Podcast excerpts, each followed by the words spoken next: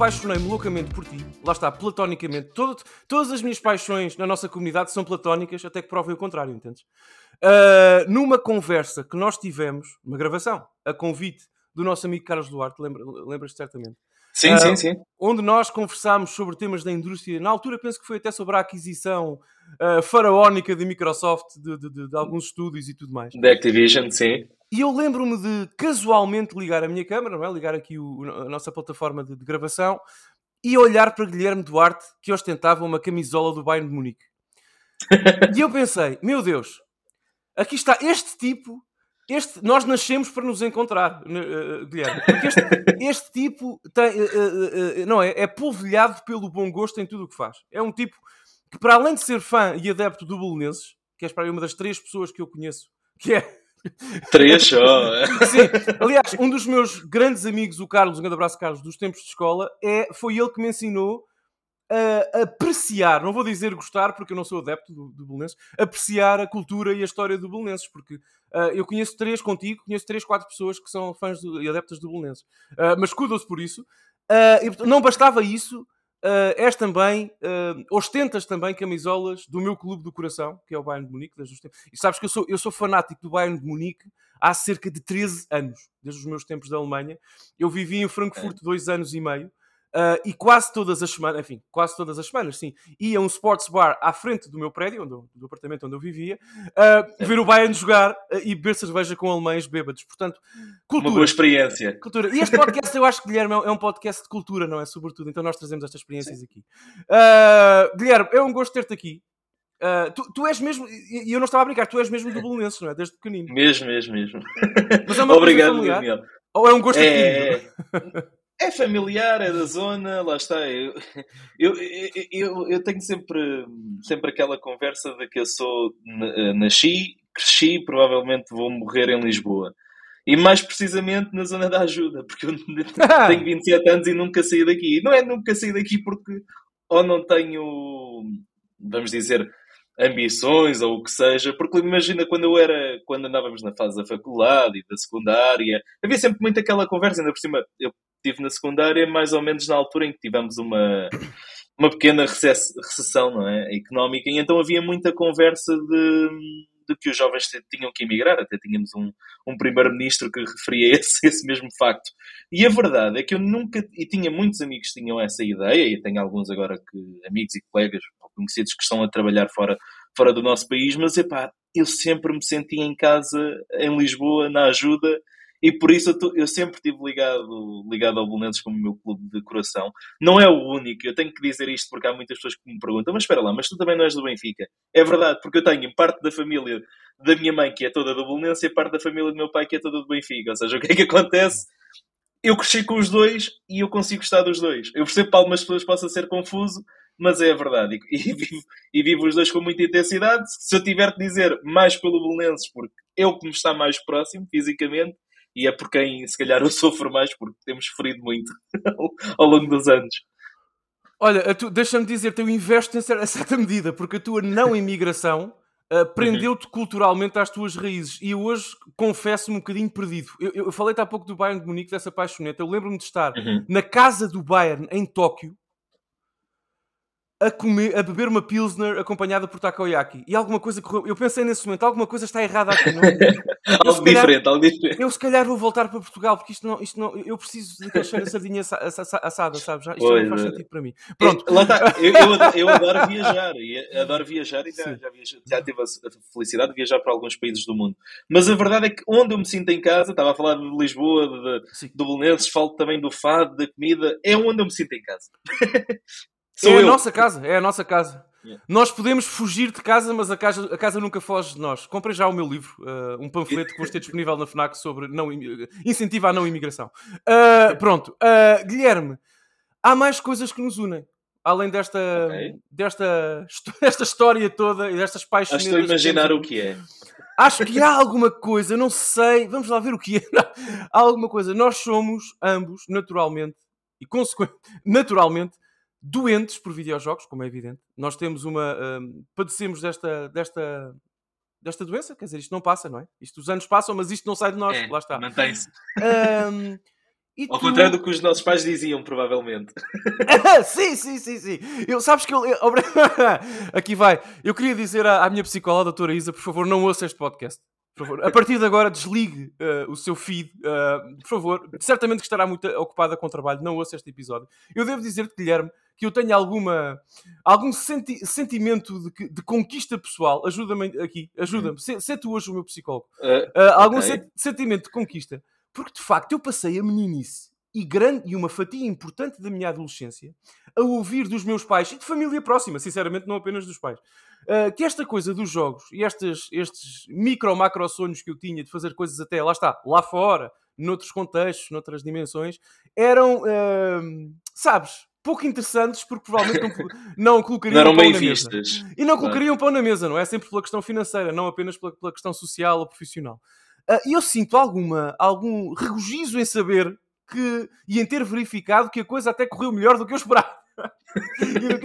Portanto, eu não sei se tu, tu, hoje, tu hoje tens também a, a, boa fortuna, e nós, sobretudo, temos a sorte de ter também envolvido no meio, na comunidade, na produção de conteúdo de videojogos em Portugal.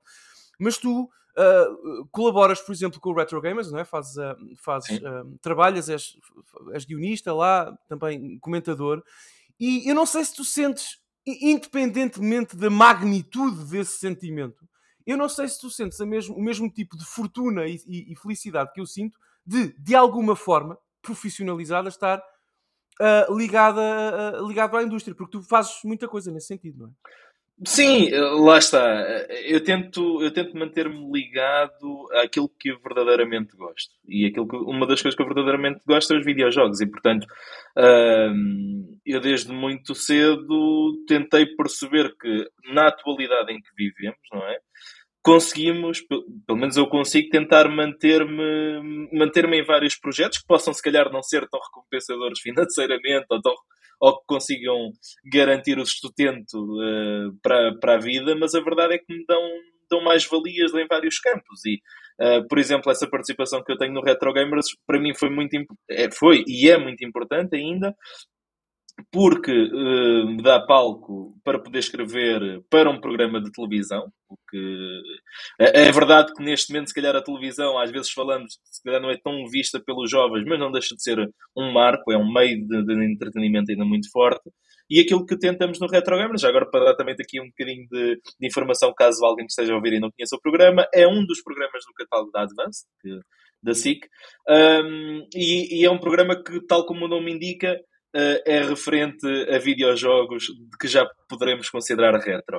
Uh, a verdade é que se calhar quando olhas para mim pensas, então mas este, este puto, entre aspas, com 27 anos a falar de retro, um, vou falar da minha experiência pessoal. E a verdade é que aquilo que eu jogava, vamos dizer, há 20 anos atrás, os jovens de agora não têm conhecimento. Então tento trazer também essa minha visão, essa, essa minha ligação com, com os videojogos para, um, para, para a televisão.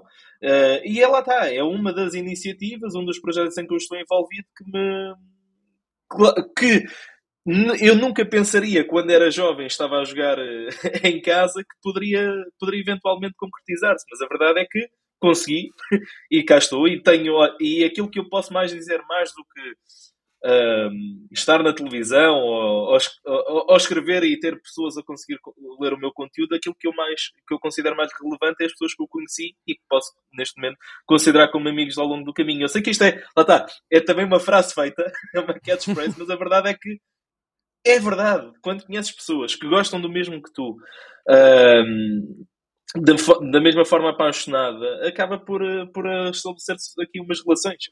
Uh, ainda me lembro, ainda há pouco tempo, encontrei-te pela primeira vez pessoalmente na Lisboa Games Week e ficámos a. Não, não, foi na, foi na Comic Con, não foi? Uh, acho que foi na Lisboa Games Week. Não, eu acho que foi na Comic Con. Ah, pois.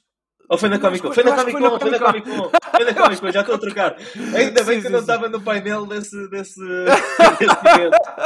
Foi na Comic Con Portugal, não foi?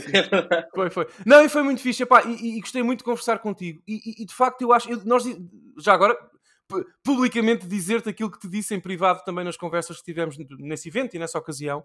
Eh, de facto, eu acho, eu partilho da tua opinião e eu acredito sinceramente, Guilherme, que nós estes eventos e estes, estes, programas em que nós participamos, estas interações profissionais até que vamos tendo, são muito importantes, sobretudo para isso. Não, eu não diria que se que fazem fortunas em Portugal falando, escrevendo ou produzindo conteúdo de videojogos, com notáveis e interessantes exceções, mas eu acho que se fazem amigos sérios e amigos sim, para a vida. Sim, eu posso dizer-te que, que adorei conversar contigo aquele bocadinho que estivemos uh, juntos uh, e posso dizer-te que neste meio, nos últimos, sobretudo, dois anos, fiz e tenho feito amizades uh, fortes, sabes? Amizades, uhum. pessoas que eu considero ser amigas, a quem eu ligo, sabes, quando tenho problemas, sim, e, sim. portanto, todos os dias, não, não, uh, não, mas que eu ligo, uh, percebes? E, e, portanto, isso é, é de facto, uh, enche-me o coração. Mas tu disseste uma coisa que eu hum. queria, com a tua permissão, explorar.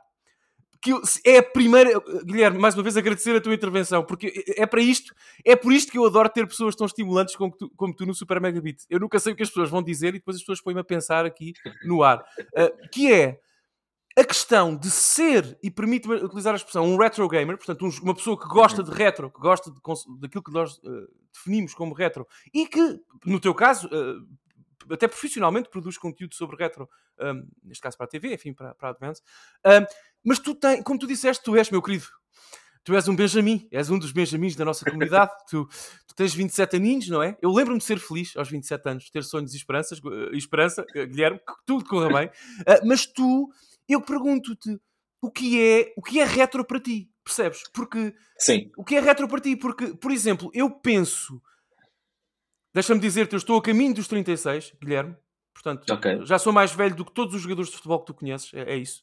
A coisa está... Menos com o Cristiano e com o Pepe, provavelmente. Pois é, pois é. Mas eu estou a caminho, eu, sou, eu estou a caminho de Pepe e Cristiano, Guilherme. Estamos a falar desse, desse uh, E, para mim, eu penso na PS2, por exemplo, uhum como isto atenção não há nomenclatura não há, não há não existem diretrizes do universo oficiais para isto é a minha é a minha ideia. Eu penso na PS2 como o meu uh, a minha barreira do retro. É o seu limiar sim. da PS2 para baixo portanto da geração dos 128 uhum. bits para baixo de facto percebes? Já já estamos a bater nos 22 sim, sim. 23 anos sim senhor sim senhor já é retro.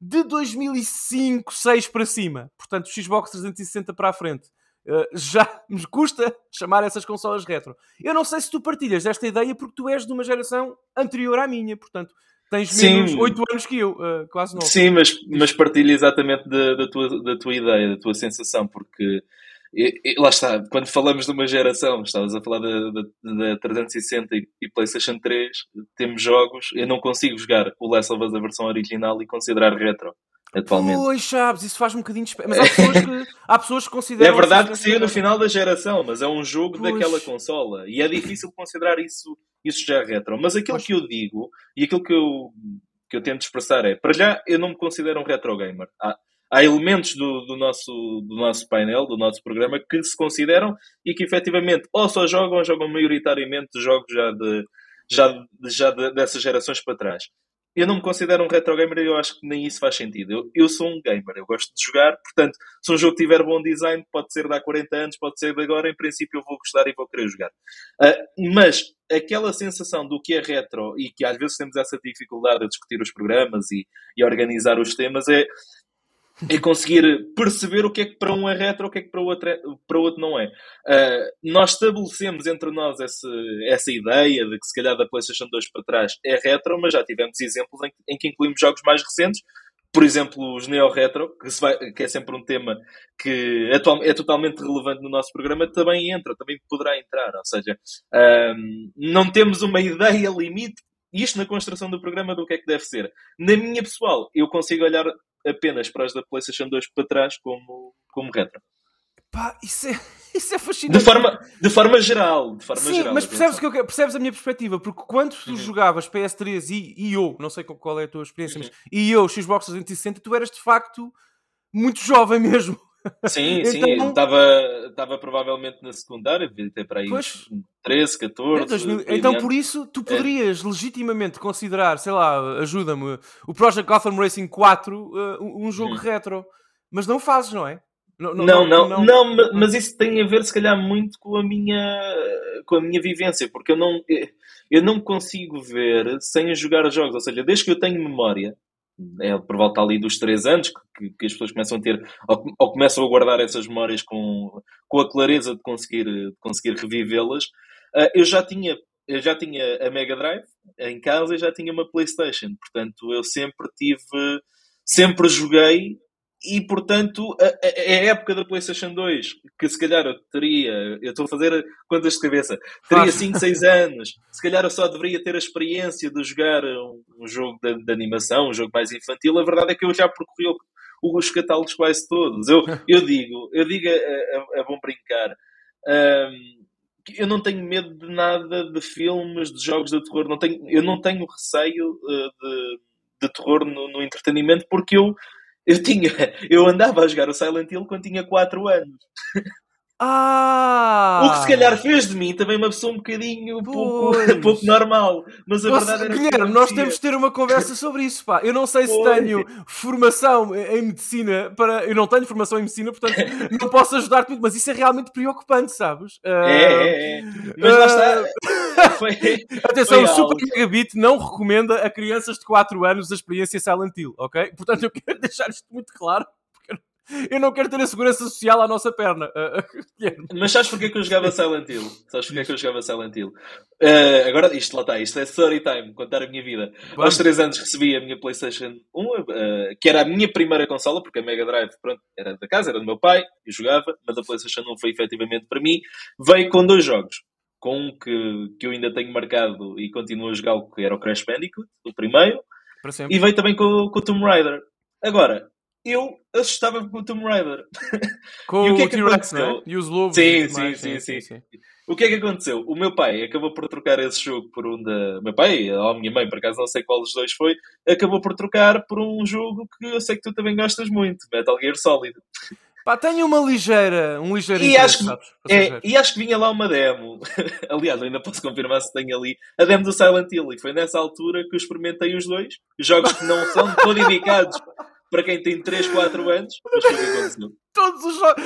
É incrível. O Crash Bandicoot é o único jogo que tu listaste que pode ser jogado por uma criança de 4 anos. É verdade, é verdade. Ok, uh, pronto. Uh, mas tu, não sei, tu uh, então terás ganho por essa experiência alguma resistência, imagino eu, a jogos de terror, não é? Hoje Sim, em dia. A, a, jogos de terror, a, possibilidade, a facilidade que tenho, não vou dizer que tenho facilidade em falar inglês porque não sou nativo, mas a facilidade de, de compreensão, de leitura, eu já sabia falar inglês quando era muito novo na altura nós não tínhamos inglês na, na escola até chegarmos ao, ao, liceu. Mas a verdade é que com os videojogos, com o Cartoon Network, com toda essa vivência que eu tinha na altura, isso também me deu essas, essas capacidades. E, por exemplo, o Metal Gear, eu frustrava-me porque eu tinha 4 anos, eu conseguia chegar a todo lado, dentro do hangar, até chegar a parte do CD, até chegar a parte do codec. E eu, como assim? O que é que estava a falar? Sim, lá está. A verdade é que eu só consegui compreender melhor tanto o, Metal Gear Solid como, como o Silent Hill um pouco mais à frente mas a verdade é que ficaram experiências marcadas. Eu não, eu não te vou aqui dizer, apesar de ter jogado, que eu com 4 anos passei os dois, porque não os passei. Mas conheci a experiência. E por um lado, ainda bem que não entendeste a totalidade do Silent Hill com 4 anos. Eu acho que. que não, não entendia. Não entendia. A sério, só via no ver por todo lado, não percebia grande. Ainda bem. Mas tu ficaste com o bichinho dos jogos de terror, ainda hoje é um género que te, que te apaixona, nem por isso? Sim, eu costumo dizer, também aplico isso em quase tudo, em filmes, em música, eu não tenho um género, género predileto. Há alguns géneros que me põem um bocadinho menos à vontade e que eu tenho menos predisposição. Uh, o terror é daqueles que eu posso dizer que eu tenho, tenho muito gosto e, e, e, e lá está, quando existe uma nova experiência, acabo sempre por, por, por experimentar.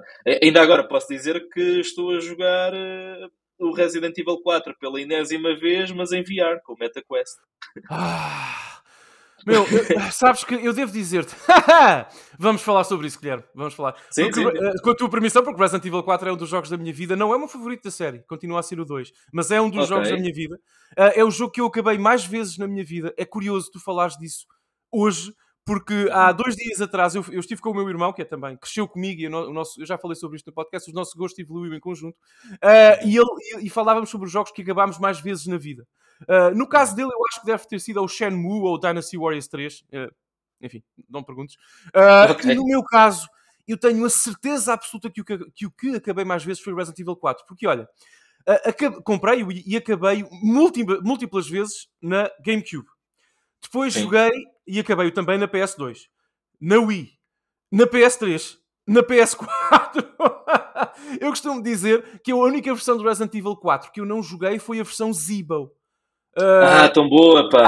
A versão Zibo é tão boa. Eu é, espero um dia experimentar. Tu, mas a sério, eu não sei se já viste já agora, uh, para os nossos ouvintes, Zibo foi uma consola brasileira, uh, na altura com dinheiro da Tectoy e tudo mais, Sim, aqui, uma, poderíamos, uma... aqui poderíamos falar, desculpa Daniel, poderíamos Isso. falar da dificuldade que é a importação de consolas no Brasil sim, e todo sim, o mercado negro que há à volta e assim não, não. foi uma alternativa. Foi uma boa, boa. aquilo não correu bem por várias razões, sobretudo financeiras e, e, e industriais, mas, mas, mas, mas eh, a ideia era boa, era, era basicamente uma consola digital, digamos assim, que para competir no mercado, à altura, ali entre o mercado fim da geração 128 bits início da HD, competir ali, uh, e eles tiveram de facto, apoio importante de, de, de IPs sim, sim. como Resident Evil, a Capcom neste caso. Só que, por exemplo, os ports de Resident, o port de Resident Evil 4 para a console era um port da versão iOS. Uh, é ah, horroroso. É absolutamente. procurem Resident Evil 4 Zibo no Z-E-E-B-O no YouTube, não se arrependerão. Mas Resident Evil 4 é uma obra-prima. Eu nunca joguei, portanto, até hoje eu dizia eu costumava dizer que a única versão que eu não joguei e era rigorosamente verdade é a versão Zibo, uh, mas eu não conheço o jogo em VR. Fala-me um bocadinho dessa experiência, por favor, o que é que, o que, é que muda? Sim. O que é que tu sentes a jogar Resident Evil 4 em VR? Um, uma das coisas que, tenho, que eu tenho a lamentar é que ainda não tive o tempo suficiente para jogar como eu quero. Eu comprei, comprei o MetaQuest propositadamente para Resident Evil 4, ainda, hum.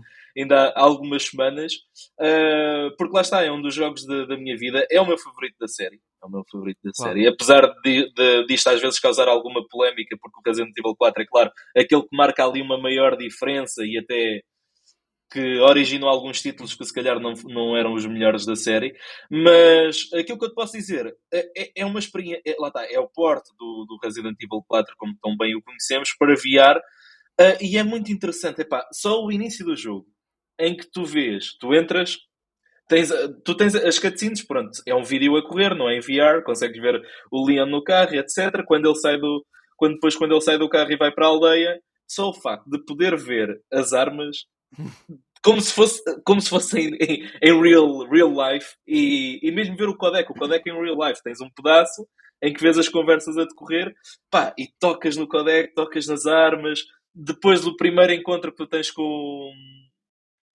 que tu tens dentro da casa é assustador, aí sim eu meti-me medo, porque eu, espera lá, mas como é que eu disparo? Eles vêm de tua direção, vêm de todo lado, ainda não conheço bem as mecânicas de enviar, mas aquilo que, aquilo que eu posso dizer do porte, do que eu joguei até agora, é que é um porte muito bem conseguido, e eu acho que vai ser o meu primeiro jogo que eu vou conseguir uh, começar e acabar uh, em VR. Porque, é, é, porque é, uma, é, é, é, a experiência de Resident sim. Evil 4. Portanto, é uma boa tradução da experiência, não é? Mas, sim, mas sim, falando da, da, movimentação do Leon, como é que é? Tu, consegue, tu sentes. Tens dois modos. Sim. Tens dois modos de movimentação. Porque eh, se fores, por exemplo, uma pessoa que é, um, é as primeiras experiências ou que não ou podes enjoar com alguma facilidade, tu podes ir como se fosse, uh, vamos dizer, tipo Time Crisis, em que vais de ponto a ponto. O, o movimento, tu apareces num lado, depois faz o loading, apareces no outro. É, é, é experiência menos natural, em que é quase o Time Crisis, que é basicamente disparar e utilizar, e utilizar o inventário. Depois tens a experiência que é a que eu estou a utilizar, em que tu de facto controlas o movimento todo. Uh, é um jogo que tu controlas com o analógico, atenção, o movimento é com o analógico. Isso pode originar alguma dificuldade, porque eu conheço algumas pessoas, por exemplo, não, não enjoam com o jogo VR, mas é se tiverem a fazer os movimentos de forma constante. Se for com o analógico, como quebra ali um pouco a imersão, Uh, isso pode originar alguma, alguma dessa, desses desconforto. Mas sim, uh, movimentas como se fosse um jogo, como se fosse o Resident Evil 4. Isso não há qualquer diferença. Só então, que lá está, tu estás controle? na pele do Leon, sim. Estás na pele do Leon, sim. Não, e, se, e não vês consegues ter o mesmo nível de controle do, do, do, Leon que tinhas na experiência original? Ou seja, consegues, que é, percebes que, que, que, os comandos sim. são bem afinados e que consegues sempre escapar-te quando queres, atacar quando sim. queres, como no original? É uma pergunta honesta, porque sim. eu não faço a mínima ideia de como é. Sim, sim. Para já, sim, é, é, é, é, óbvio que não é, não é 100% igual, mas depois também tens sim. umas vantagens que não tens no, no, jogo, no jogo normal, que é poderes, por exemplo, tu queres disparar, tu tens que lhe tirar a arma do coldre, não é? Tens de tirar a, a faca do peito, pá. Claro. É... Sabes porquê é que eu pergunto isto? Uh, falámos sim. de Metal Gear há pouco também, porque Metal Gear Twin Snakes, o remake do original uh, da Silicon Uhum. Knights para a GameCube, partiu a experiência Metal Gear porque implement- implementou uma coisa chamada primeira pessoa. Sim, sim, sim. E eles esqueceram-se de, de adaptar, por exemplo, os combates dos bosses a, a- a- a- a essa vantagem que tu tens como jogador de poder te- ver as coisas noutra perspectiva. Eu pre- acho que foi, por exemplo, contra o Vulcan Raven, um dos primeiros bosses no Twin Snakes. Aquilo, basi- basicamente, tu tens que só apenas mudar para a primeira pessoa e Uhum. enviar umas granadas lá para dentro e ele morre, porque tens um, não é? Consegues ter outra perspectiva e é, e é tudo muito mais facilitado. Mas aqui, pelo que eu entendi das tuas palavras, isso não aconteceu. Portanto, há uma tradução fidedigna da experiência adaptada à Sim, realidade eu- virtual. Eu, eu estou a gostar muito da adaptação, mas como te digo, ainda não tenho tempo suficiente para dizer que isto vai acontecer a 100%. Ainda não, ainda não encontrei o Salazar, por exemplo. Não sei o que é que irá acontecer. Ah, meu Deus! Se há coisa que eu quero na vida, eu- eu- todos nós precisamos de um bocadinho de Salazar na vida, não é? Eh, Sobretudo Sim, em VR. Mas conta-me, tu disseste que Resident Evil 4 é o teu favorito da série. Eh, no meu Sim. caso, é, está aqui em. Já te disse, tu sabes, Guilherme, que Resident Evil é das séries da minha vida. O 4 está aqui, bate-se pelo, pelo, pela, pela prata, na- aqui no meu, no meu coração. O ouro é sempre para, para o Resident Evil 2 original e remake, são as, as minhas duas experiências Resident Evil favoritas. Esperava que Ah. fosse dizer o 6. Eh, Estava com essa Não, o expectativa. 6, o 6 para sempre, sim, sim. o seis. Meu Deus, o que eu gostei do 6. mas fala-me do 4, porque o- ele- sabes, deixa-me Uhum. story time. Há pouco, há pouco tiveste a tua Uhum. story time, deixa-me ter uma muito, muito breve. Eu lembro-me de 2005, não é? Ah, salvo o erro, março de 2005, ou abril, março, Uhum. acho eu. Eu lembro-me perfeitamente bem disto. Ah, é tão interessante a minha vida, não é, Guilherme? Tenho memórias destes momentos. Portanto, ah, lançamento do, do Resident Evil 4 original para GameCube, Uhum. eh, na altura. E eu lembro-me de ter pré-encomendado o jogo, não me lembro onde, com, com, eh, com o dinheirito que tinha, e de recebê-lo em casa, não é? No correio, no dia de lançamento, e estar absolutamente eufórico. Porque era o jogo, não era? Era o príncipe prometido do, do Biohazard. Era o jogo que iria mudar, Sim. e mudou, e mudou. Para sempre o Resident Evil. Era o jogo que prometia ser mais ação e menos suspense, mas com uma injeção de filme série B que a série sempre teve.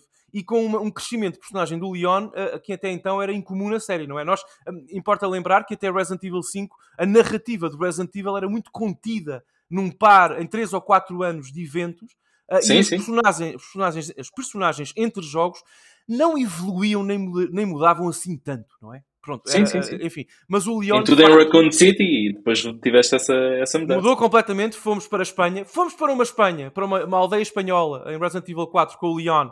Ah, uma aldeia espanhola, Guilherme, onde os aldeões falam espanhol com sotaque mexicano. Portanto, Sim. é, é de facto um É- caso. Eu continuo à procura dessa aldeia espanhola. Vou lá todos os É um caso etnológico muito interessante, sim. Ah, os, os nossos os meus amigos ah, que estudam estas coisas continuam hoje à procura, como tu, ah, de- de- dessa aldeia. Onde é que fica a aldeia em Espanha onde se fala com sotaque ah, ah, do México? Mas de facto mudou tudo. É um jogo que eu lembro-me de jogar ao comando da GameCube pela primeira vez, nunca mais me esqueço, e o coração estava a palpitar, sabes? Estava a bater muito forte pelo, pela, pelo êxtase da experiência que estava a ter e também por sentir que aquele jogo, além de ter sido uma declaração de amor ao estilo mais ação, mais vertical ah, de jogos, ah, era também uma carta de amor ao suspense e ao medo de Resident Evil. Portanto, a Capcom não perdeu isso. Eu assustei-me muitas vezes a jogar Resident Evil 4. Tu sentiste a mesma coisa? Fala um bocadinho da tua experiência com o Sim, a- a- aquilo que eu senti na altura, e eu até tenho que confessar que hum, foi muito, foi muito estranha a minha primeira experiência com o Resident Evil 4, porque eu já tinha jogado os três primeiros, na- ou melhor, os três primeiros não, tinha jogado o 2 e o 3 na, na PlayStation 1, e depois, quando, quando efetivamente saiu o 4, eu apesar de. Eu posso considerar um geek ou um nerd, não sei. Eu não gosto muito de utilizar expressões, mas posso dizer, posso dizer assim, apesar de, consumir muito conteúdo relacionado com gaming, seja revistas, seja programas, o que fosse, a verdade é que o Resident Evil 4 na altura não tinha, não tinha puxado literalmente nada. Passaram-se anos. Depois houve um certo dia em que de facto estava na casa de um amigo meu que estava a jogar Resident Evil 4 e ele disse: pá, experimenta aí. Eu, ah, não sei, não, não está a cativar. A partir do momento em que o experimentei, isto já há dois ou três anos, fiquei completamente agarrado ao jogo. E aquilo que eu senti naquele momento, naquela pequena experiência, foi: isto é revolucionário. E foi, porque acabou por revolucionar tudo o que veio depois, não só na, na, em Resident Evil, mas principalmente no género, no género de action survival horror, no género de shooters. Foi, foi um jogo muito importante e que, e que lá está. E até, até hoje eu adoro a goofiness daquele jogo. É, e, e, é muito mais vertical que os outros, não é? É um jogo. Uhum. Se Resident Evil 1, 2 e 3 com o de Verónica eram até então jogos, como eu costumo dizer, com design horizontal, onde o jogo te pedia muitas vezes para tu explorares, não é? Para resolver puzzles, encontrar itens, encontrar coisas escondidas nos cantos. E muito bem, é, é um loop fantástico. Uh, mas o 4 disse. Eh, Ok, manteve alguma, manteve essa possibilidade. Sim, tu continuas foi mais um blockbuster da Sim, ação. Tu, tu continuas a poder voltar a áreas que exploraste anteriormente do jogo para descobrir uhum. segredos, encontrar itens, sim, mas isso é quase nunca necessário. O jogo quer-te uhum. num caminho chamado caminho dourado, não é? No game design, sim. quer que tu andes para a frente. É um jogo é mais hiper... linear. Mais linear, eu não diria, eu percebo o que queres dizer, eu diria vertical. Uhum. No sentido em okay. que permite exploração, mas quer, o jogo pede que tu avances. Vamos embora. Uhum. Vamos embora, vamos de cutscene em cutscene, vamos embora. Sim, a sim, magia sim. é que aquilo que acontece entre cutscenes é também mais cinematográfico, até porque a tecnologia da altura e a GameCube permitia isso. A GameCube é uma consola tecnicamente muito mais poderosa, muito mais não, algo mais poderosa que, por exemplo, a Dreamcast, onde viveu o Code Veronica, o jogo anterior. Um, Percebes o que eu quero dizer? Portanto, é mais vertical nesse sentido. Agora, não é uma, uma, uh, um simulador de cutscenes. Aquilo que acontece entre cutscenes é absolutamente mágico.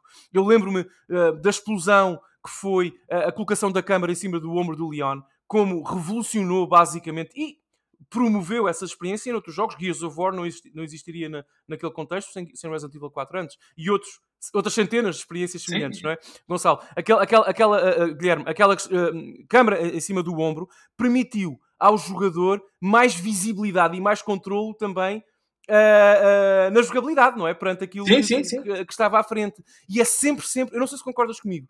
Resident Evil 4 é talvez o único Resident Evil, com, com, excetuando os remakes, portanto, da era okay. não moderna de Resident Evil, até, até ao 6, portanto, do 1 uhum. com o Veronica e 6, é o único Resident Evil em que disparar uma arma é sempre divertido, sempre, sabes? A resposta cinética que tu sentes a disparar é muito, muito, muito gratificante e, e sempre previsível.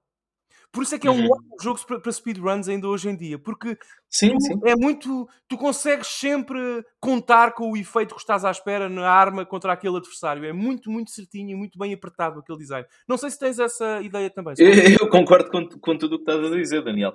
Um, e, e, até as próprias, e agora contando também com a parte mais cinematográfica, as animações que são brutais, sempre exageradas, mas que são sempre divertidas. É Resident Evil, é, Guilherme. É, é, mas principalmente o 4, eu acho que isso é, é levado ao extremo, não contando com o 5 e com o 6, que ainda é mais, mas o jogo. Lá está, pegou num pouco, na, os, jogos pegaram um pouco na base do 4 e tentaram expandir essa, essa vertente, mas na minha opinião não tão, de forma tão bem conseguida. Agora no 4 é onde eu sinto que, que, que a movimentação, que hum, o gunplay é onde o jogo é mais. Uh, é, é aquilo que eu quero. É aquilo que eu quero no Resident Evil. Eu percebo que há muitos fãs que gostavam mais da parte de, do suspense e do terror e até mesmo desse side tracking para conseguir resolver puzzles e avançar na, na história, mas de facto o 4 é aquilo que eu, que eu prefiro e, e, e, estou muito, muito expectante agora do que é que irão fazer no remake, porque já vi imagens que me deixaram completamente agarradas, uh, principalmente a, a sessão inicial que, que acho que foi o primeiro vídeo de gameplay que eles, que, ele, que eles divulgaram e, e, e, estou para ver o que é que eles vão fazer no remake porque eu estou à espera que consigam revolucionar com o próprio jogo em si.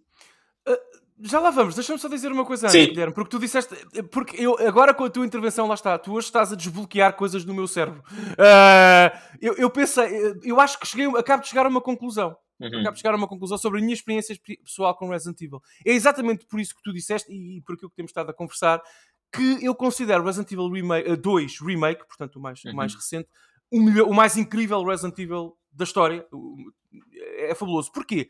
Sim. Exatamente por isso. Porque cumpre com aquilo, com as expectativas de fãs hardcore e mais antigos da série como eu, que querem de uhum. facto a resolução de puzzles, querem explorar os cenários, querem não saber exatamente o que vão encontrar quando abrem uma porta, enfim, todo, toda essa experiência clássica do Resident Evil está lá, é um remake do 2, está lá, com o ângulo de câmara e a experiência mais de ação, não é? E mais direta do Resident Evil 4.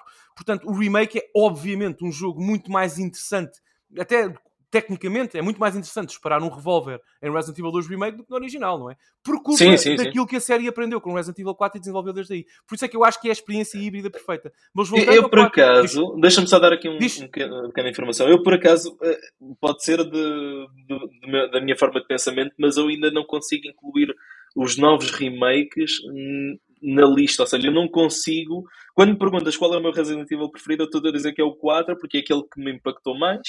É aquele que eu jogo mais vezes, é aquele que me diverte mais. Mas a verdade é que eu adoro o dois, o- tanto o original, mas principalmente até o remake.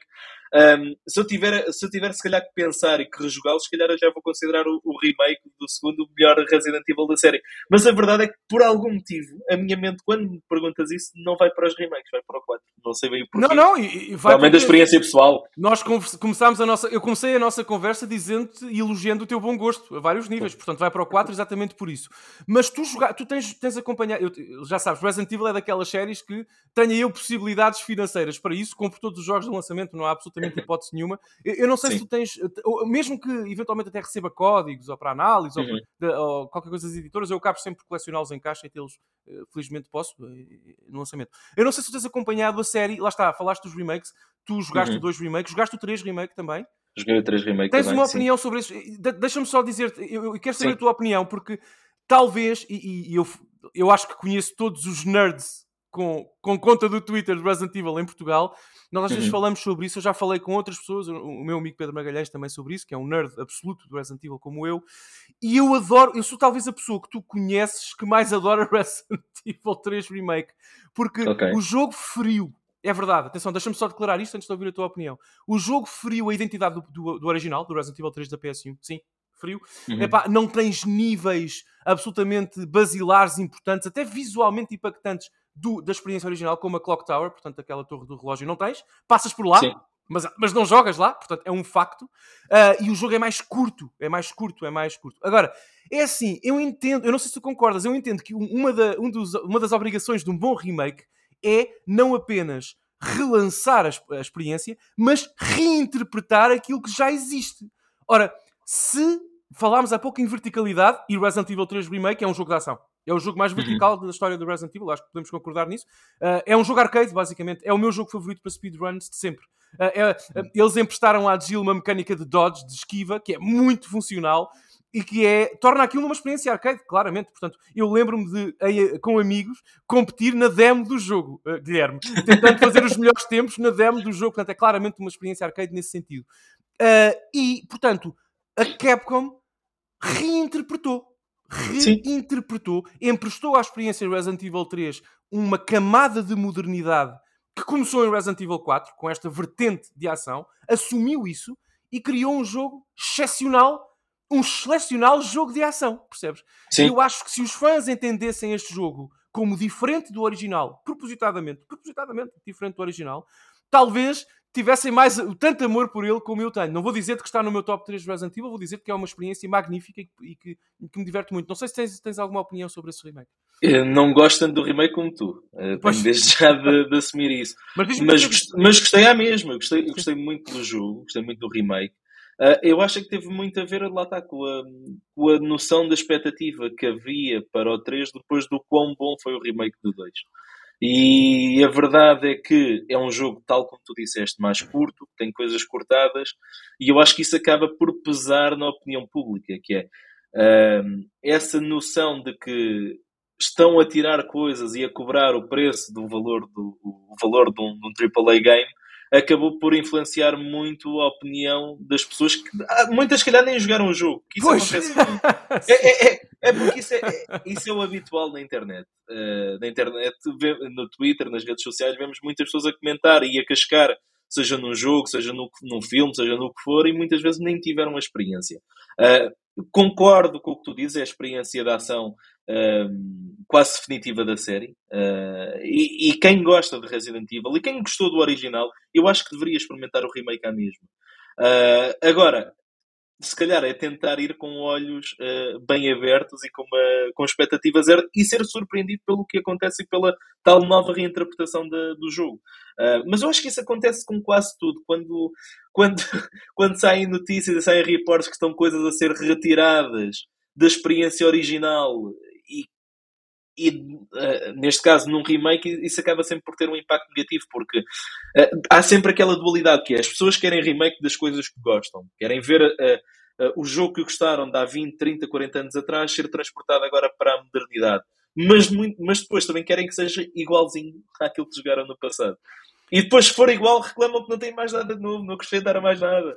Ou seja, é, é, eu acho que fazer um remake, e, e, às vezes há muito essa discussão de que discussão interna, pessoal mesmo, por exemplo, quando avaliar um jogo que é um remake, às vezes é muito, muito difícil tentar avaliar se o jogo, se o remake está de acordo com aquilo que eles tentaram fazer. Um, e acho que isso vai depender de jogo para jogo, depende de, de, depende de criador para criador. E acho que no caso do Resident Evil 3, o remake é muito mal recebido para o jogo que de facto é. É, mas é uma pena, porque está ali um ótimo é. jogo mesmo. Nós falámos também, Guilherme. E agora, em... desculpa, deixa-me só Diz... dar aqui um, um, um ponto. Claro. Por exemplo, agora o Dead Space que eu Sim. estou a jogar, também Sim. não tenho ainda uma opinião definitiva. Uh, eu estou a gostar muito do remake, mas é um remake muito literal.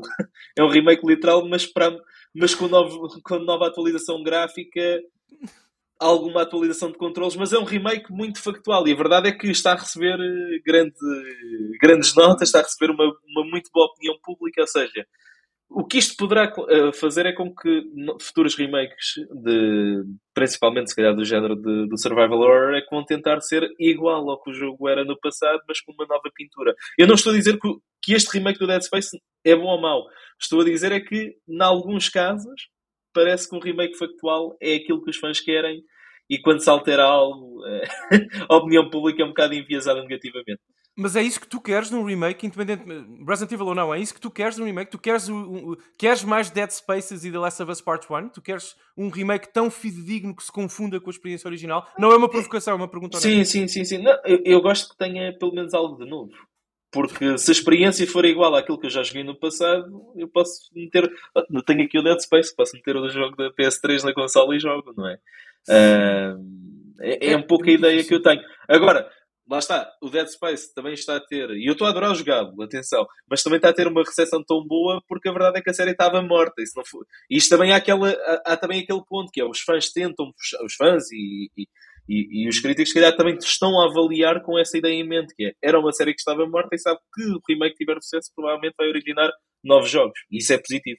Sim, e o que está a acontecer na indústria, não sei se concordas comigo, é que há também uma confusão muito, uhum. muito grande entre o que é um remake uhum. e o que é um remaster.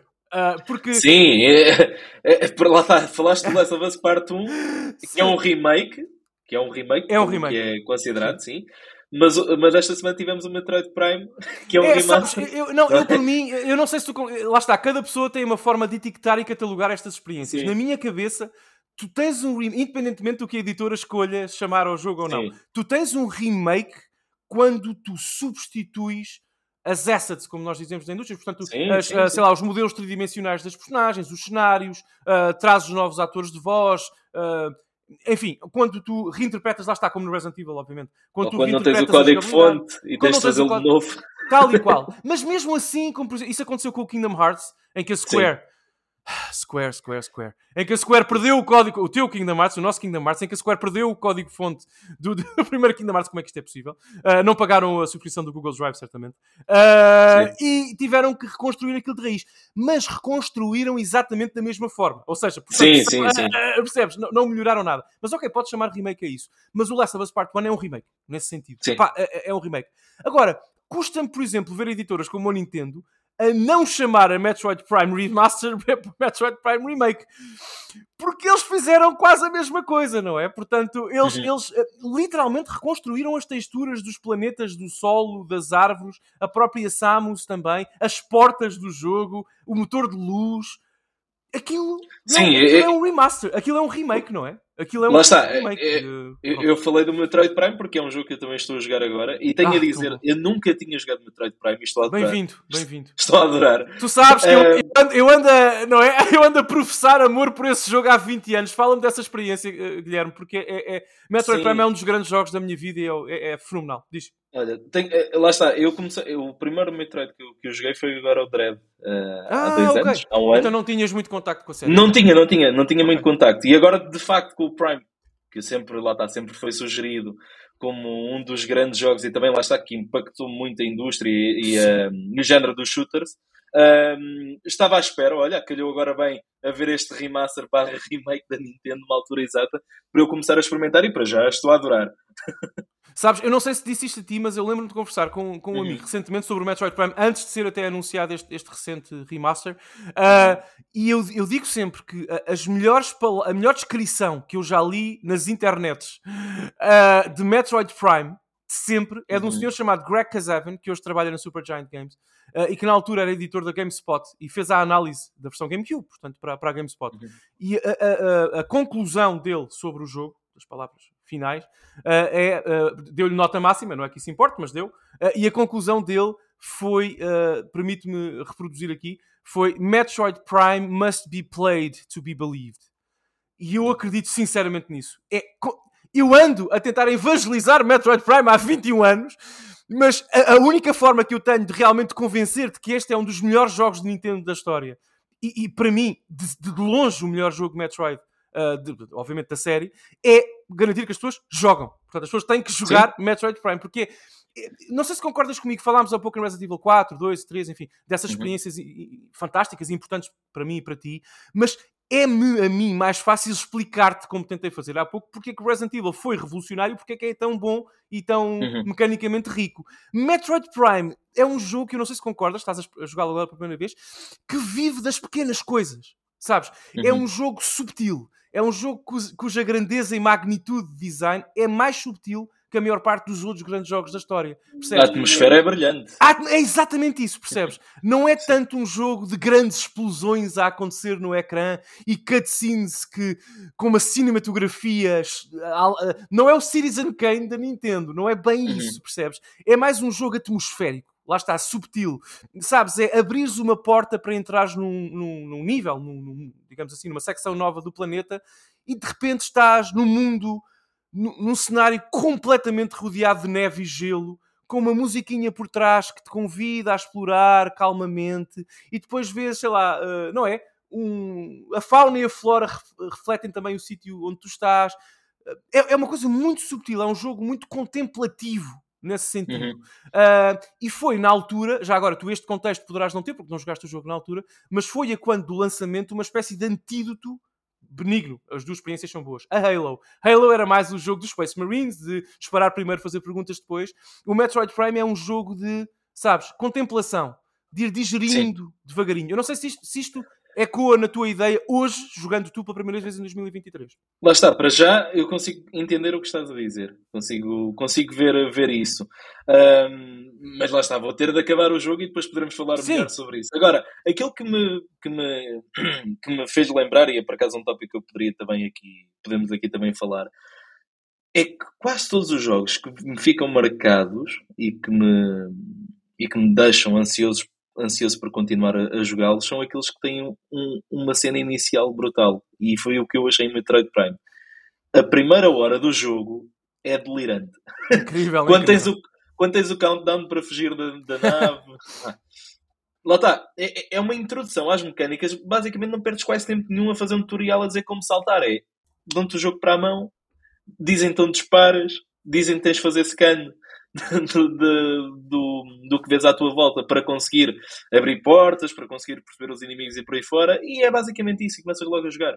O Resident Evil 4, idem, tu chegas à aldeia e ainda não sabes o que é que está a acontecer, não sabes porque é que não estás em Raccoon City, só, só sabes que tens o Leon, é a única coisa que, que e estás ali. Ah, Metal Gear Solid 3, cais na floresta. Aquela floresta como... impactante. Epá, e, é, e é isso aqui. Eu Guilherme, acho tu estás hoje, jogos... estás hoje a fazer várias declarações de amor. Não sei se tu sabes. Tu, ah, nós, continua, nós temos... Não sei onde é, que, onde é que isto vai parar. Sim, sim. eu sei que nós temos dos nossos jogos favoritos são, são, há, muita, há muita correlação. Uh, e, e, eu agora eu estou a pensar nessa, nessa vertente que é o início dos jogos é muito relevante para, para a duração e para o following que, que, que essas obras possam ter. E acho Sabes que, que ultimamente Desculpa, só para, para terminar. Diz, desculpa. E acho que há muitos jogos atualmente que correm no risco de não fazer isso. Em que tens tutoriais imensos, passas 4, 5, até mais horas com tutoriais que são mundanos e que perdes a experiência. Quase todos os open world acontece isso atualmente. Uh, e, e, lá está, isto foi agora uma realização que tive neste momento enquanto falávamos. Estava a pensar que os primeiras horas do Metroid deixaram-me ali agarrados e, e, agora a fazer ligação aos outros, Kingdom Hearts, lá está, o primeiro. Toda... todo aquele universo que tu nem sabes bem, não sabes o que é que é o Sora, porque é que estás, no... porque é que estás a sonhar em cima do em cima de um painel com a Branca de Neve. Mano, é, Sabes é, que é, eu já, falei dessa, eu já falei dessa ideia aqui. Eu tenho essa ideia. Eu qualquer dia tenho que fazer uma, sei lá, uma tese de mestrado sobre isto, se alguém quiser patrociná-la. Uh, tive, aliás, um ex-convidado aqui do Super Megabit que, que a, meio a brincar, meio a sério, me pediu para eu desenvolver esta ideia. Eu chamo a isso, a isso que tu acabas de escrever, Gonçalo, e já disse isto aqui no, no programa e noutros espaços de comentário, os 30 minutos de namoro. Tu, sim, sim, é sim, os 30 sim. minutos de namoro que tu tens com um jogo. Se um jogo, sobretudo um jogo que se quer impactante, se não, se não tiver se não funcionar para ti na primeira Sim. meia hora, já não te vai prender. Dificilmente prender, prenderá a tua atenção. Eu acredito sinceramente nisto. E eu acho que os grandes jogos que tu referiste, como o Metroid Prime, o Resident Evil 4, o Metal Gear e até o Kingdom Hearts, lá está, aquele meio tutorial, o... meio introdução ao Kingdom Hearts inicial. Sim, o Kingdom, o Kingdom Hearts é um pouco diferente, porque lá está, os outros eu estava a falar que era muito. Lá está, tem, é muito mais entusiasmante. O Kingdom Hearts é de outra forma. Mas é, é, outra, mas é na mesma, é, porque é impactante sim. de outra forma. Portanto, tens a música, tens a arte, tens o som, tens, tens aquela iconoplastia toda que te atrai. Portanto, ou seja, quando eu digo 30 minutos de namoro, não tem que ser mecânicos. Uh, aliás, sim, no Metal sim, Gear Solid 3 tem tem cutscenes e coisas. Sim, e o, o, o, Metal Gear Solid 3 é. mas lá não. está, Metal Gear Solid 3 é o meu jogo favorito. Sim, sim, sim. o meu também, como é evidente, partilhamos também isso. o Metal uh... Gear Solid 3 Snake Eater é, é, é, é aquela ambiência do James Bond, aquele Sim, início que é tu uma... Para nós, Guilherme, o Metal Gear Solid 3 é mais religião do que, do que, do que videojogos, é. não é? É uma coisa. Eu tento, eu tento evangelizar também toda a gente. Às vezes é um pouco complicado, mas eu... lá está. Por exemplo, se me disseres que. Estávamos há pouco a falar de remakes e remasters, uh, e muitos têm falado de Metal Gear voltar. Epá, se for, se for a forma de voltar à vida, sim, façam-me um remake, pode ser igual. Epá, desde que consigam voltar com a série. E agora, vai ser sempre diferente. Quem jogar o remake do Metal Gear Solid, se eles fizerem do 1 ou do Snake Eater, não vai ser a mesma experiência. Não vai ter aquele, aquele amor, aquela irreverência do Kojima de, da altura. Eu sei, mas vai ser mágico para nós, Guilherme. Não, vai, para nós é vai. Pá, não eu, vale eu, a pena. Pensar. não, para, para nós vai, e eu quero bastante. Agora estou a pensar, é por exemplo, as pessoas que eu tenho evangelizado de Metal Gear Solid, eu acho que vão ter uma experiência totalmente diferente se forem jogar um remake que é tal e qual, porque também era uma vida diferente. Em 1999, olhar para a caixa de um jogo era diferente do que agora. Agora nem tens caixas, não é? Houve, uh... exatamente. Houve, uh, eu, eu, lá está, eu, não, eu gosto muito de Silent Hill, se calhar não, não, tanto como tu, não é, não está no meu top 5, 6 séries favoritas, mas gosto. Atenção, atenção, eu não tenho Silent Hill como uma série favorita. Tenho eu, eu, o 1 e o 2 como jogos muito bem, muito bem. Mas mesmo assim, Sim. eu não. Eu, se, uh, se tivesse que fazer um top 30 de jogos da minha vida, nenhum Silent Hill estaria okay. lá, mas, mas gosto muito especialmente do 2, atenção. E eu uhum. uh, meto-me na pele de fãs mais acérrimos como tu, uh, por exemplo, Silent Hill 2, e eu penso, saber que o remake que aí vem este ano de, uhum. Silent Hill 2 vai ser totalmente produzido por um estúdio externo à, à Konami, um estúdio, um estúdio europeu-polaco, no caso, podia ser de outro país qualquer. se isso uh, traz. Bluebird Team. Se, se, se, isso, se, isso, me traz conforto, não vai ser a mesma coisa. Agora, uhum. também eu não quero ser hipócrita nem, nem, nem contrariar-me a mim próprio. Ou seja, isso também pode trazer essas no... pode trazer uma nova roupagem, uma nova ideia, uma nova visão, sim, uma sim, nova sim. interpretação que Silent Hill 2 precisa. Também seria, porventura, aborrecido teres essa experiência feita pela mesma equipa do original com grafismo uh, moderno apenas. Percebes o que eu quero dizer? O sim, mesmo sim. se aplica uh, ao Metal Gear. Epá, se for feito, bom, há coisas que eu não posso dizer aqui, mas se for feito por quem eu acho que está de facto a acabar o jogo neste momento, uhum. eu acho que é um, uma, uma, ótima conquista. Não é um estúdio japonês, mas, mas, mas não tem problema nenhum. E eu acho que nós temos todas as condições, eu e tu, Guilherme, para jogarmos no lançamento, fazermos uma stream os dois na Twitch, fica aqui o repto, abraçadinhos e chorarmos muito os dois. Eh, de felicidade. Sim, porque quero muito, poderia... quero muito. Não é? Porque nós vamos ficar tão emocionados com isso. Porque às vezes a simples existência de um produto desta dimensão emociona-nos. Mais... Sim, mas lá está. É, é, é aqui tentando encapsular o que estávamos a falar.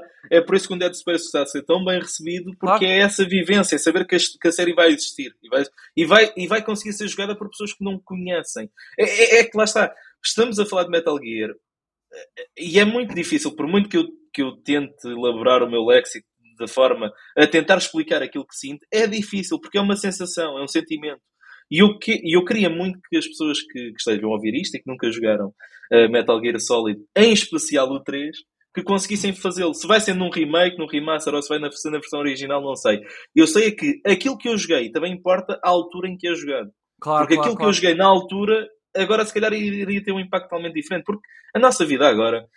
Hum, temos telemóveis, temos, a nossa vida roda tão depressa, se calhar não tens tempo para estar ali meia hora. Um jogador novo, vamos dizer assim, que não conhece a série, para estar ali meia hora a ouvir o Snake e o Ocelot a falarem um com o outro. Se calhar não querem isso, não querem essa vida. Um, e é por isso é que eu não sei o que é que um remake, como é que o remake destes jogos vai ser feito. É tal como o Silent Hill. Tem que ser, não pode ser exatamente igual. Tem que ser adaptado. Uh, adaptado aos tempos modernos e às consolas.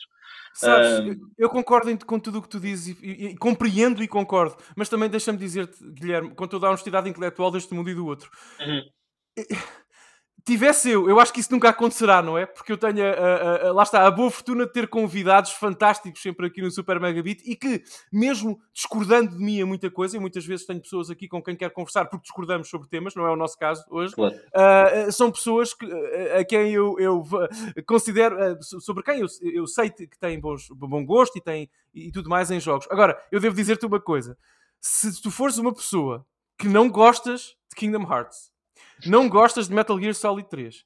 Não gostas de Metroid Prime, nem de Resident Evil 4. Eu realmente. Alguma, eu não sei. eu não sei, tu jogaste Silent Hill com 4 anos e gostas, nem isso, nem, isso, nem, nem isso impediu o desenvolvimento normal do teu, do teu gosto. Sim, eu, deixo, eu, eu, para mim, o mais, o mais importante é que o jogo tenha um bom design, que seja uma obra criada primeiro pelos criadores porque é aquilo que, por exemplo, se vais falar de um jogo que pode ser muito bom, mas depois tem lá microtransações no meio que me vão tirar a experiência, já não vai ser a mesma coisa. Portanto, tem que, ser uma, tem, tem que ser uma obra artística criada com uma visão exata e que seja, e que seja bem, bem interpretada mecanicamente. Para mim, isso são a, as três razões principais para se gostar de um jogo. E lá está, se, ter, se tiver um bom início, vai, vai agarrar mais depressa o jogador. Agora, esses remakes, se acontecerem, vão ter que ser interpretados ao, ao dia de hoje. E, e, espero que aconteçam. Claro, mas eh, deixa-me pegar nisso até para voltarmos só uns minutos atrás na uhum. conversa, ainda sobre o Metroid Prime, porque nós saltámos sim. muito bem para outros temas, sim, sim, para outros temas, todos eles relacionados com a mesma coisa. Mas eu queria ainda assim que tu me falasses. Uh, por da competência técnica, não apenas artística e de design do Metroid Prime. Porque há uma coisa que está a uhum. acontecer com, nestes primeiros tempos de lançamento não é? do, do Metroid Prime Remastered, uh, que eh, está a ser uma espécie de messias da Switch, no sentido em que está ainda 7 anos, ou praticamente 7 anos, após o lançamento da consola, está a validar a plataforma como tecnicamente eh, competente ainda para este tipo de experiências, porque tu jogas, eu não sei se diz-me tu, mas tu jogas o Metroid Prime Remastered e sentes a experiência como fresca, moderna, 60 frames por segundo, uma resolução ok, em docked mode ali a, a namorar os 900p, mas totalmente uhum uma experiência e o jogo é lindíssimo, pronto, artisticamente, para além de tecnicamente. Uh, portanto, eu não sei se tu concordas comigo, tu estás confortável com a parte técnica de, de, do jogo, porque, porque mora sim, numa, sim, tablet, sim. Uh, numa tablet com 7 anos. Não é? e, sim, sim, eu, eu tenho a dizer que eu jogo sempre em, em modo portátil. Uh, eu, ah, eu, com a Switch, okay. eu com a Switch eu tenho muito pouca experiência em jogar okay. em docks, tirando um ou outro jogo, ou jogar com amigos, Curioso. Quase sempre jogo em portátil. Aliás, o que eu tenho feito é, tenho, como tenho estado cansado normalmente à noite, estou deitado e estou a jogar. Uh, é assim, tem sido a minha experiência de Metroid Prime. Meto os fones e está tudo ok. Uh, em relação à parte técnica, como tu disseste, o jogo a 100 FPS é super fluido. Aquilo sentes que não existe qualquer delay do hardware, uh, não tens nenhum bottleneck do hardware para uma experiência que, como tu também e bem disseste, sentes como refrescante, é nova. Apesar de não ser. porque lá está, porque o design é bom. Meu querido Guilherme, tu, tu próprio disse, deixa-me só interromper-te dizendo, tu próprio reforça, disseste isso e deixa-me reforçar. O que mais importa num grande num jogo intemporal, como Metroid Prime e Super Metroid e Link to the Past e Metal Gear Solid 3 e Kingdom Hearts, é o design. Se o design for bom, limpo e elegante, vale e valerá para sempre. Portanto, sim, sim. Metroid Prime, eu sempre eu digo isto há 21 anos, portanto eu sinto-me validado por ti hoje e eu agradeço-te muito por isso, pelo teu comentário. Metroid Prime é um jogo tão elegante e tão bem construído que será válido cuja experiência será válida daqui a mais 21 anos, percebes? Portanto, Sim, eu acho que importa e- nós cimentarmos esta ideia hoje, independentemente das competências técnicas ou não. Desculpa. E, e em concretamente em relação à consola, à Nintendo Switch, que, que muito se fala de, de precisar de uma sucessora, a verdade é que lá está. Temos agora o Metroid Prime, que é uma, que é uma muito boa experiência para se ter nesta portátil. Eu a jogar Metroid Prime, eu não estou a pensar, e mesmo quando estava com o Dread, foram, se calhar foram as duas grandes experiências dos últimos anos que, que tenho tido na Switch, Ahm, se não estou em erro, dos, dos títulos da, da Nintendo. Ah, não tenho sentido que necessite de uma, de uma sequela e acredito que os fãs de Breath of the Wild, quando experimentarem Tears of the Kingdom, também não deverão sentir isso, porque eu acredito que o jogo estará extremamente bem otimizado. Eles estão há, há 5, 6 anos a trabalhar na, na sequela. Um, e eu acho que isso irá dar alguma validade à consola. É normal que, se compararmos os jogos que conseguimos jogar, principalmente quando falamos dos ports dos jogos da, da PS5 e da, da Xbox, poderem jogar na Switch, é claro que isso haverá dificuldade, não é? Haverá sempre essa. Haverá sempre essa, essa montanha difícil que a Switch não consegue escalar, mas não precisas de ter o jogo graficamente mais realista para ser um bom jogo. E eu com a Switch eu divirto-me. Entendo, eh, é eh, ent- entendo perfeitamente isso e, e lá está. Não importa, só o design importa. Desculpa estar a bater Sim. na mesma tecla, mas realmente é, é mesmo assim. E, e eu acho interessante tu veres no sétimo ano da Switch, não é? Uhum. Experiências como Metroid Prime Remastered, que é um feito técnico, tendo em conta as limitações que a consola tem, obviamente que tem. É um remaster, remake de um jogo GameCube, ok? Nós sabemos isso, Sim. tudo bem. Ah, mas eu acho que é absolutamente válido e incrível. E ter experiências ainda este ano como o Tears of the Kingdom, quais Uhum. poucas plataformas na história e atenção, falo até de outras plataformas importantíssimas e, e- e faraónicas e massivas da, da história, como a PS2. Poucas Sim. plataformas podem gabar-se de, no seu sétimo ano, para já terem sete anos de vida de comercial eh, válida, não é? Mas no seu sétimo ano de vida, terem quadruple A's como o Tears of the Kingdom, por exemplo. É uma coisa eh, eh, que, que- que- a Switch será lembrada também muito por esta, não é? Por esta longevidade. Ahm, Guilherme, nós. ah, E, não e vemos- deixa-me só dizer, ainda bem que não entramos no Tears of the Kingdom e Breath of the Wild, porque eu tenho a opinião polémica. Portanto, Mas sabes que eu também, eu não gosto. Bom, ah, eu acho que eu gosto nós- muito de Zelda, mas não Sim, é o Breath of sim. the Wild. Eu também não. Tu, tu Não, já não reparaste que nós, somos, nós temos gostos quase, quase ah, iguais em tudo, é uma coisa Sim. impressionante. Ah, Guilherme, eu acho que esta conversa foi tão, pelo menos para mim, tão estimulante, tão divertida e interessante, que perde, pede segunda parte. Eu acho que nós. Nós temos que encontrar aqui uma forma ah, de voltarmos a, a- a conversar, se tu, se tu quiseres, naturalmente, porque Sim, sim. faltaram. uh, Temos que explorar mais temas, temos que falar mais de Metal Gear. temos explo- falar de Breath of the Wild, se tu quiseres. Uh, embora lá está, eu devo dizer, eu já tive uma conversa uh, aqui no Super Mega Beat. uh, Uhum. sobre o Breath of the Wild, uh, que eu acho que nunca foi o único episódio onde eu Foi, recebi. foi uh, com o Rui, não foi? foi, Foi, foi. com o Rui. Ah, uh, foi, foi a única vez, a único episódio, confesso isto, do, do programa até hoje, em que eu recebi críticas muito, muito inflamadas mesmo. Até Ok. nas minhas DMs e tudo mais, e pronto. Mas uma pessoa mantém a sua opinião, não é? Uh, eu acho, como tu, eu amo Zelda de paixão. Uh, Eu acho que às vezes a minha dificuldade é explicar às pessoas o quanto eu amo Wind Waker e Ocarina of Time e Link to the Past e tudo mais, e Oracle of Seasons, uh, mas de facto o Breath of the Wild ficou mentalado. Pronto, Eh, eh, Já agora, só para, só para fazer aqui uma comparação, só para perceberem o quão eu não gosto do Breath of the Wild, o único Zelda que tenho instalado na Switch, da Switch, versão Switch, é o Skyward Sword, não é o Breath of the Wild. Eu tenho os três, tenho, Sky, tenho os três que saíram instalados. Eu tenho, eu tenho aqui, eu tenho aqui, tenho aqui em caixa. Se calhar, eventualmente, com o Tears of the Kingdom, poderei mudar de opinião. Não, não vais, Mas- não vais. Não vais, não vais porque lá está, é uma sequela direta. E depois com o Tears of the King- Kingdom, para mim e para ti, iria acontecer uma coisa estranha, que é apanharíamos o comboio a meio. E repara, eu até Sim. gosto de, de- Eu acabei o Age of Calamity. Aquele Ok. Musou da, da- Eu gosto da história. eu O Hyrule. Warriors. Hyrule Warriors, sim, Age of Calamity. Eu, eu- o Zelda Musou, não é? Eu gosto Sim, daquele sim, mundo, aquelas personagens. É é a mecânica do Breath of the Wild, aquele loop. Realmente não me cativou. Guilherme, foi uma conversa muito, muito estimulante. Nós ah, temos. Fica combinado. ah, não fica combinado, fica o repto. Combinado não está. Fica o repto Sim. para quando ah, sair o, o remake de Metal Gear Solid 3, nós faze- fazemos uma stream abraçados a chorar os dois, com câmara para. Espero que mais eh, em, em breve do que. Sim, do- se calhar, se calhar, muito em breve. Ah, nós, eu levo os Kleenex. Ah, Ok. Tu, eu levo os Kleenex, tu levas a pizza e a cerveja, ok? Sim. Uh, não, eu levo a cerveja. chorar na, na, na escada, sim. Eu levo cerveja alemã, meu querido Guilherme. Eu levo cerveja alemã para, para, para honrar o nosso Bayern de Munique. Um, E ganhou ontem. Yes. Isto não, pois, isto não fica bem no timeline. Não fica mal, mas ga- mas ganhou. Portanto, não, não, essa, essa afirmação é muito Bayern, sabes? O. Bayern ganha, ponto final. Portanto, eh, provavelmente quando, quando sair a nossa conversa terá ganho também ontem. Eh, Enfim. Uh, Guilherme, foi um privilégio, um gosto ter-te aqui. Uh, Deixa-me desejar-te a maior sorte uh, no Retro Gamers e tudo o que, o que tens feito também no comentário da comunidade, na- na- enfim, tudo aqui- aquilo que tens feito relacionado com os videojogos. E espero sinceramente que não seja esta a última vez que conversamos, porque temos que continuar a evangelizar as nossas coisinhas. Sim, e repara, eh, eh, só dar aqui também uma pequena nota. A minha evangelização do Kingdom Hearts eu já não preciso fazer, porque eu, eu tornei outro evangelizador, o Carlos Duarte.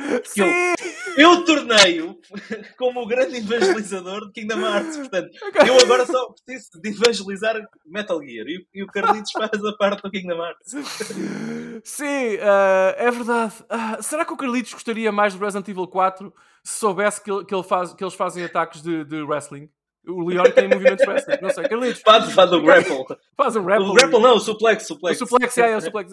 E dá pontapés assim na cara, mesmo na, na bochecha dos, dos ganados. Resident Evil 4 é muito wrestling. é- É muito interessante. Portanto, Carlitos, tu que nos ouves, por favor, fica aqui o repto meu e do Guilherme para jogar Resident Evil 4. Joga o remake que está aí à porta.